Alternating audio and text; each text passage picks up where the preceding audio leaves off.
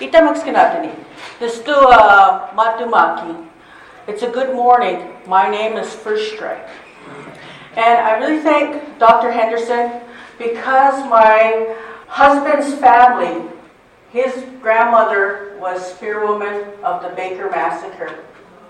And so my children are all the way down, um, have a spiritual in your soul tied to the Baker Massacre.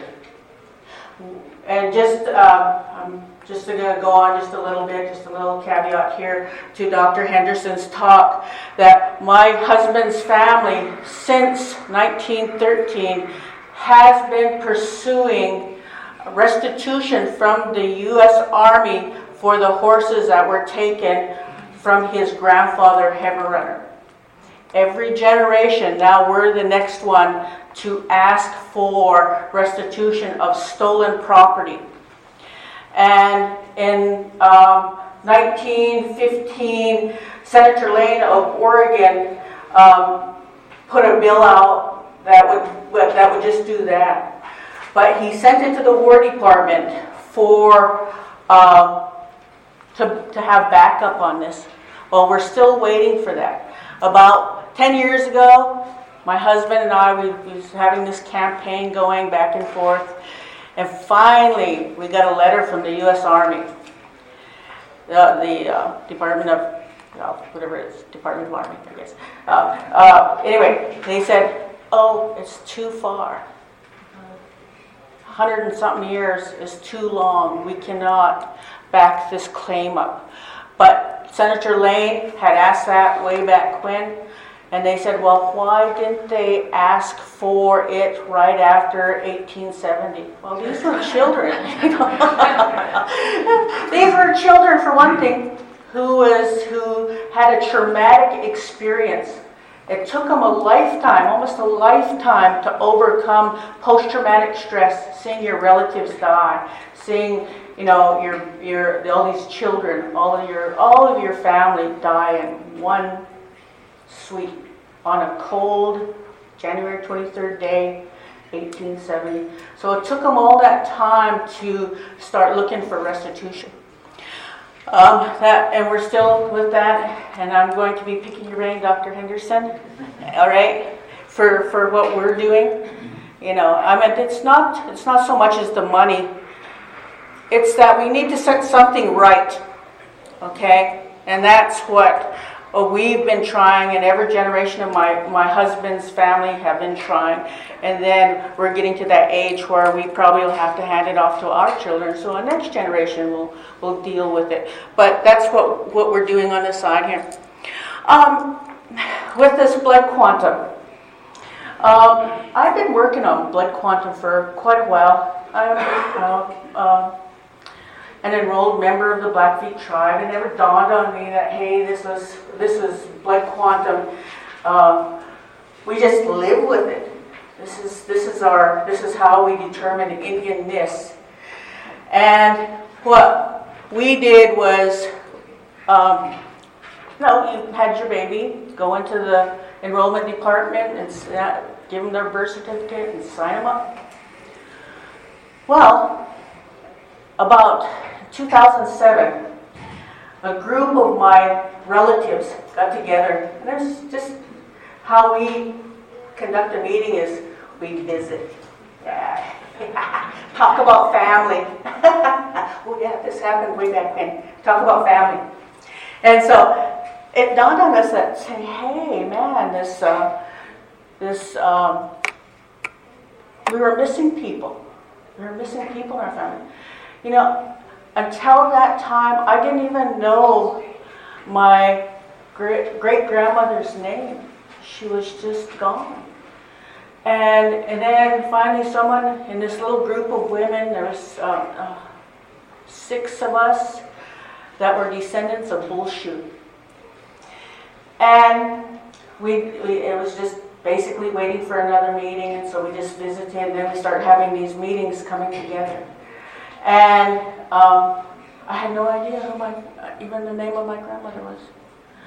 And so, uh, during August of that year, um, well, we had all these meetings and we started telling stories and we told people's histories and how this woman or how these women or these men in our family, how we're related to these people and how we're not related to those people, but we know them all of our lives as part of our family. Went to Fort Shaw, they were having their 125th um, commemoration. And I was going, okay, I know someone told me in this meeting that Cecilia Russell Bullshoe our, my, our great grandmother had gone to Fort Shaw. And so I went, put on my dress, went to Fort Shaw, told my husband, I want to go to Fort Shaw. And um, I want to walk those places that my grandmother walked. I want to walk those places, the steps of her. I'm, I'm in search of this grandmother that I, I didn't even know her name to begin with. And so he, he took me there. And I was there, and we were basically the only Indians there. And I went, why? Well, it's a commemoration, you know. it's a celebration. And for us, it's not a celebration. Fort Shaw has tragic history, has played a tragic part in our history, as Dr. Henderson was uh, talking about that uh, Baker came out of Fort Shaw. Okay, so we, we know that. But when we were there, and just a little little thing on that was that I was I'm really good at holding court. I can really talk, um, but um, that's why I'm a politician, right? Uh, but the thing was is that um, I was there and I was uh, I was feeling good. I, I thought, well this is where she was. And, and then my husband, though, had a different experience. There was this table there, and this guy had all these antique guns, and, and he, he's a gun enthusiast himself. And he's got some sharpshooting guns and all this, and then he has hunting rifles. And then, but he was waiting, and he was waiting for this gentleman to move on so that he can ask questions about some of these guns. And as he stood there, he said, um, he said he was listening to the guy that was giving the presentation, and the guy told, told this other gentleman that was the, at that table was that, oh, these are the bullets, about that long, about four-inch bullets, big bullets. And he says, but if this didn't get them, and he had a bayonet, this would.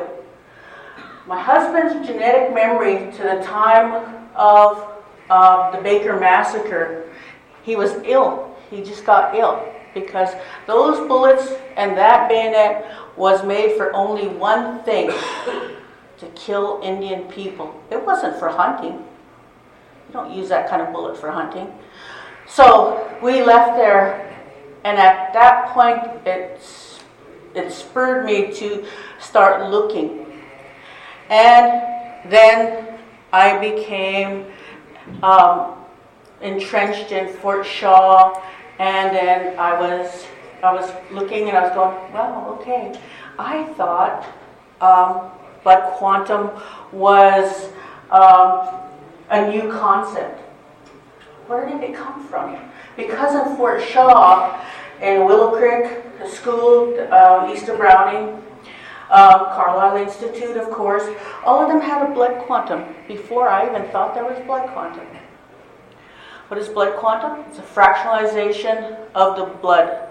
So it came way, it started way back in European, um, European uh, inheritance law.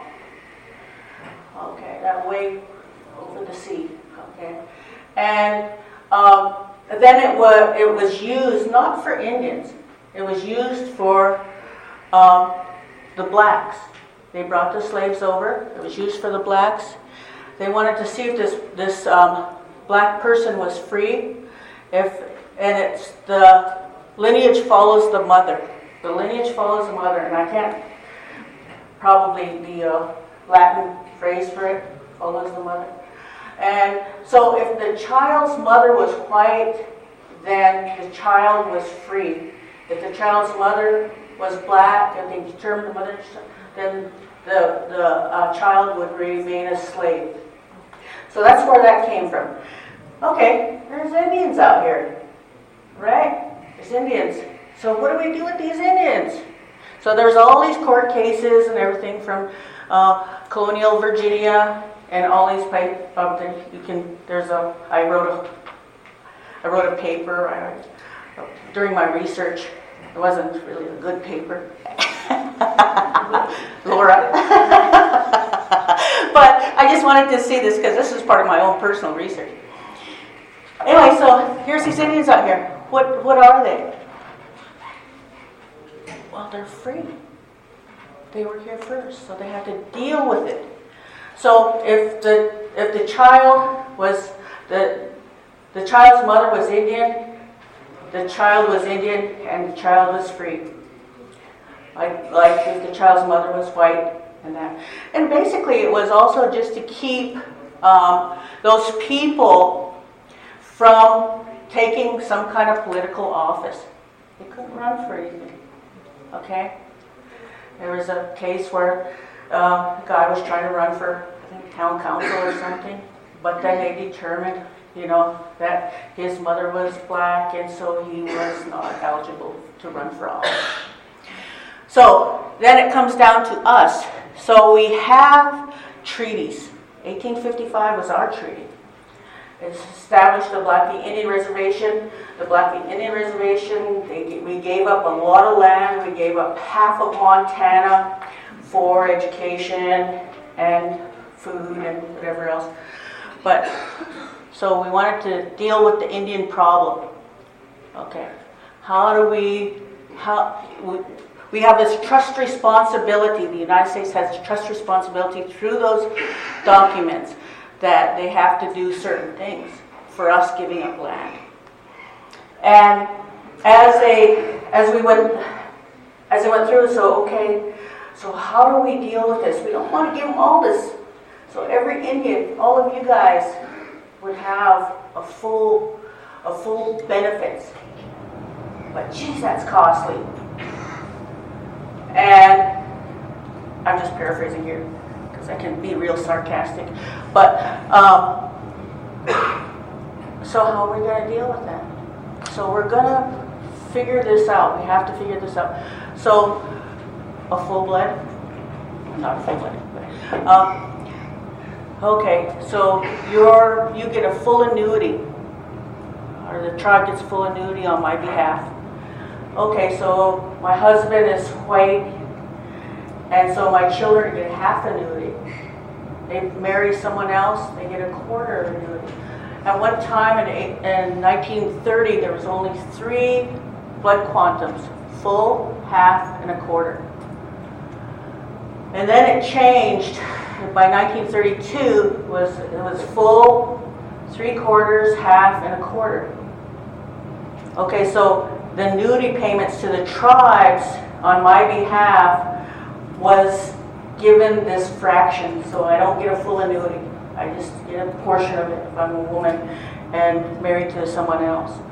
Okay, and so that's where we, we came, but they were using that same blood quantum fractionalization for these Indian schools, like when after the military left and um, after the military left, then they, they turned Fort Shaw into the Fort Shaw Indian Industrial School between 1893, 92 um, to uh, 1910. And when I was looking at those rolls, I found that um, they were they were using blood quantum because the government paid for their education. Okay, so here we are, where it's already being used quite a bit, and that, and then I became the enrollment director for the Blackfeet tribe. So I, being curious person that I am, I went and I said, okay, geez, look at all these fractions. What we had was we had like a, a baby uh, one year, and it was broken out to one, two, three, four, all the way up to, well, Indians don't live that long, so it's probably about 90. And and then it went down to fractionalization, beginning with a quarter, all the way down to, um, I, mine is 5564, so that's my blood quantum, that's how much Indian I am. But then we had the full bloods as well. But um, today, there's only 197 Blackfeet full bloods living. The last full blood to be born on the Blackfeet Indian Reservation was December 1975. Kind of scary for me, you know? And um, so, and then, so we go, so those people, what would that be, 30, 40 years? Yeah. so that person is, I wasn't, I'm not a mathematician, I'm a historian. Okay, so um, whatever it was, 40 years, that person's 40 years old.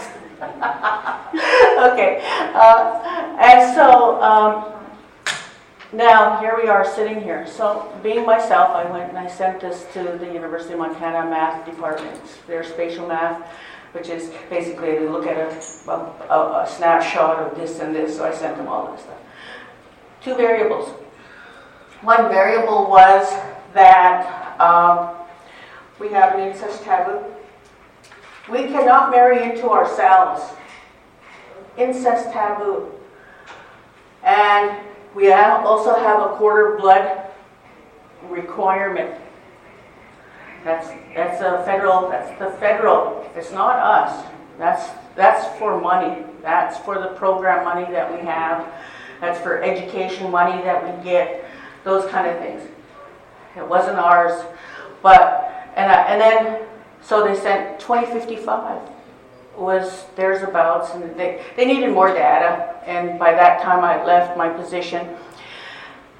2055 would be the date that the last enrollable Blackfeet child would be born. Enrollable, not Blackfeet child, but enrollable Blackfeet child. Okay, we have a mortality rate. We really have, we have like, what, 10,000 people maybe on the reservation? We have a mortality rate of approximately 250 enrolled members dying every year. Huge mortality rate. That doesn't include the people that are descendants of the reservation of the, of the enrolled members. So there has to be a lot more. We have a real high mortality rate. And the other portion of it was that uh, our children are, um, we are only enrolling at the high, high point, I guess, is 50 children a year. So we're losing more and more members. We don't have that. Um, we have like our, our life expectancy is 20 years less than everybody else's. So you see we're in a crisis.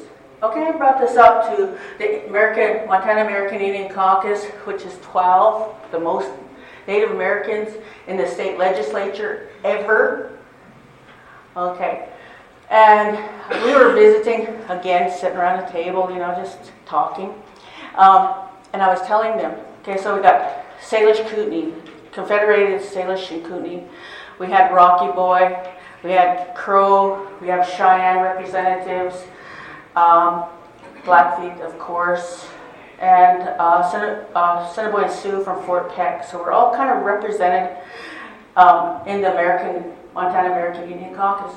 So we're sitting there, he's visiting, and I was telling him, oh, you know, start, I start holding court and we are by far the biggest tribe by number on in Montana. We have 17,000 plus members.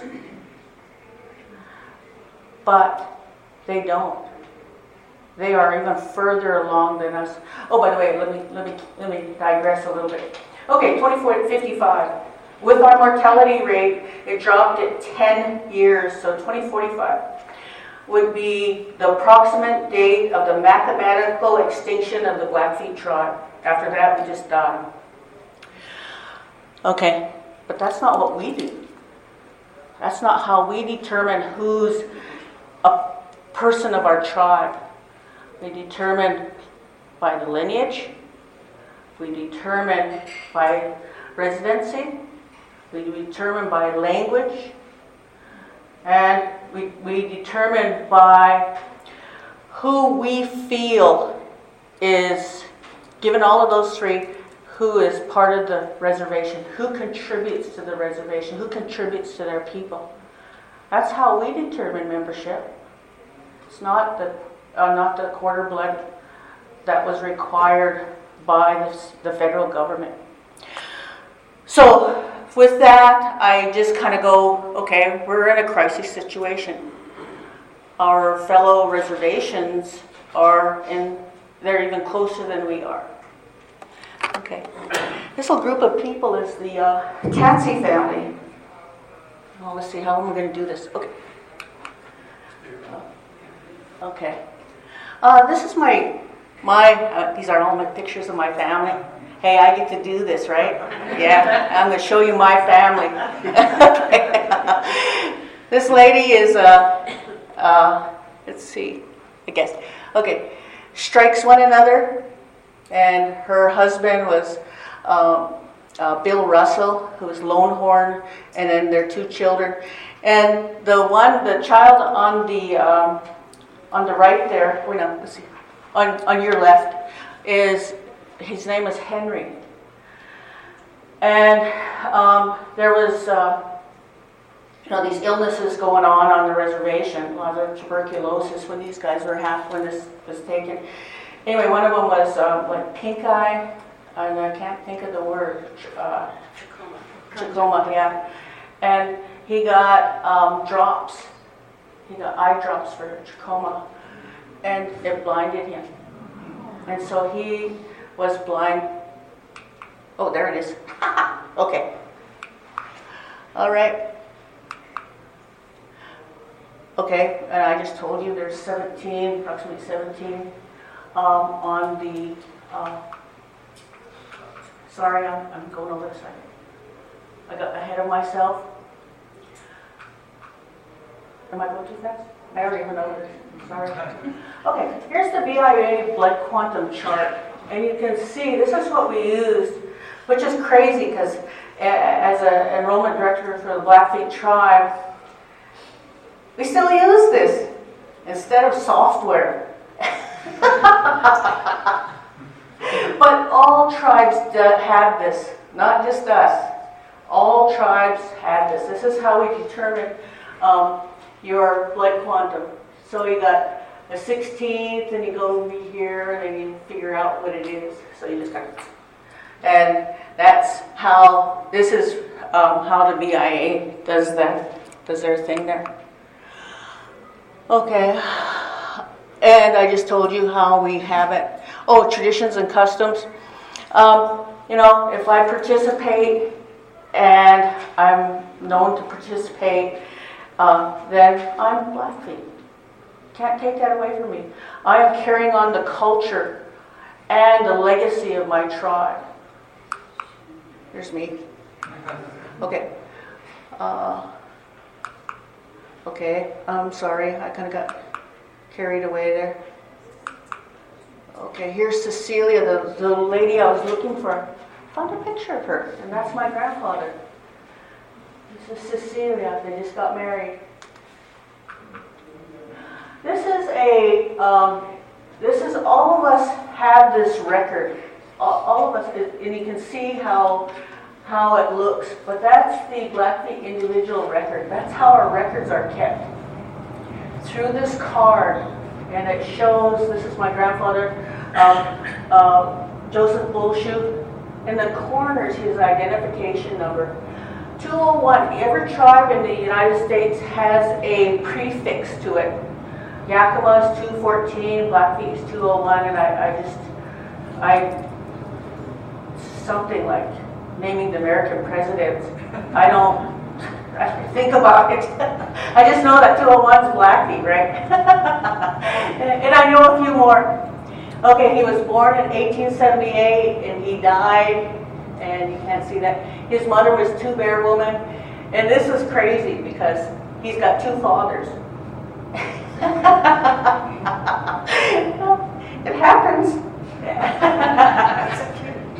Okay, this is my grandfather. This is Charlie Rivas, Crow Chief, and his wife, Matumaki. I have her name. My grandfather named me after my great grandmother, his mother. There's my folks and my sister. There's my grandfather. And there's my granddaughter. Um, how do I change this? I just, I just want to show you the rolls. and this is the base rolls. Everybody had a base roll. Okay, so in nine, uh, okay, the General Allotment Act was eight, in 1887. Well, the Blackfeet Allotment Act wasn't until 1907. It was 20 years late. It was, it was very late because they had to deal with the eastern, eastern tribes first. And then it finally got out here. So we had some, um, we had some um, time, so we negotiated a few things, and we, we had this big fight. Uh, They wanted to have all of this uh, land, all of this blood quantum and all of that has to deal with land. That's my, yeah, it's, it's not to deal with anything else, it's how to take our land. And um, so what's, what's this, does the BIA do? Bureau of Indian Affairs. All they are is land agents, even today. Lumbering, they don't do education like they do BIE. There's two, two BIE schools, Bureau of Indian Education schools here. One is in Busby, and the other one is, um, uh? Eagle, Two Eagle River on Salish Kootenai and they're taking that land, or that money away. So they're not even in the education um, thing at all. Um, You can see on this, we're gonna go by, um, this is the base roll. Very few people, very few Blackfeet have ever seen this. And you get to see it my grandma. yeah. right top one, huh? Yeah. And very few Blackfeet have seen it because they like, I don't know why they like to keep it a secret. It's our right to see what we have. The thing is, is you'll see on these rolls, and this is a lot of the rolls on every reservation. As you can see, number one, Adams was the first one. And these numbers right here correlate with their allotment. Wait, no, no, no, I'm sorry. These numbers correlate with their allotment. And so this was the roll. If we go down, there's close to 4,000 people on this base roll. And so you'll see that the date she was born, her identification number 201, you guys can see that. And then they'll have her allotment number, her blood quantum, and as you can see, because her husband was not a Blackfeet, he was Gros Ventre, um, he's not gonna show up on our, our rolls because he was not Blackfeet. Okay, so we go down and, um, we have, oh, let's see. Nope, I'm sorry. Guys, you guys gotta upgrade your equipment. I got a touch.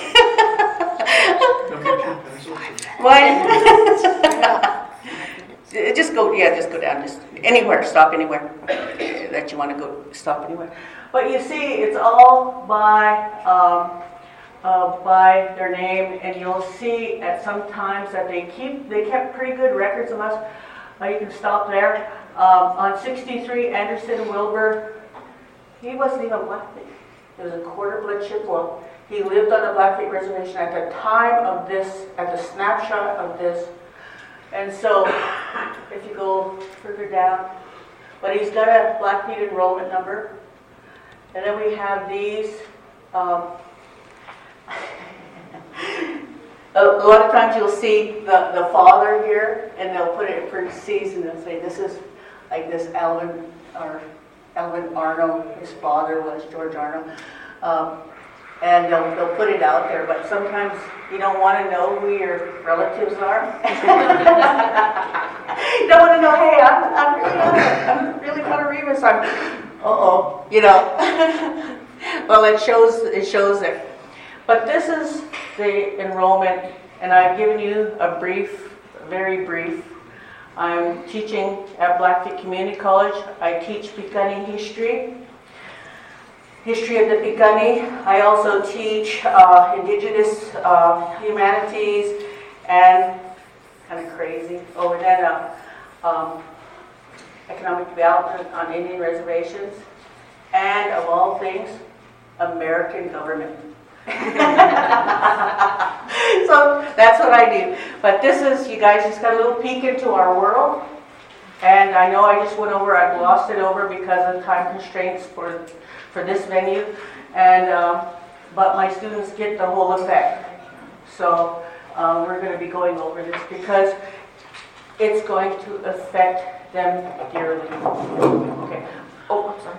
We see we see this all happening already. Okay, so Native Americans get um, about $1,800 through the Indian Health Service, PHHS, DHHS. That's part of our uh, annuities, a part of our giving up land. $1,800 a year, but that's only based on tribal enrollment. So our hospital, Blackfeet Community Hospital, runs on that amount times how many tribal tri- tribal members are enrolled. But we have to provide services to other uh, other people that are enrolled in other on other reservations. So we have to stretch that dollar like this.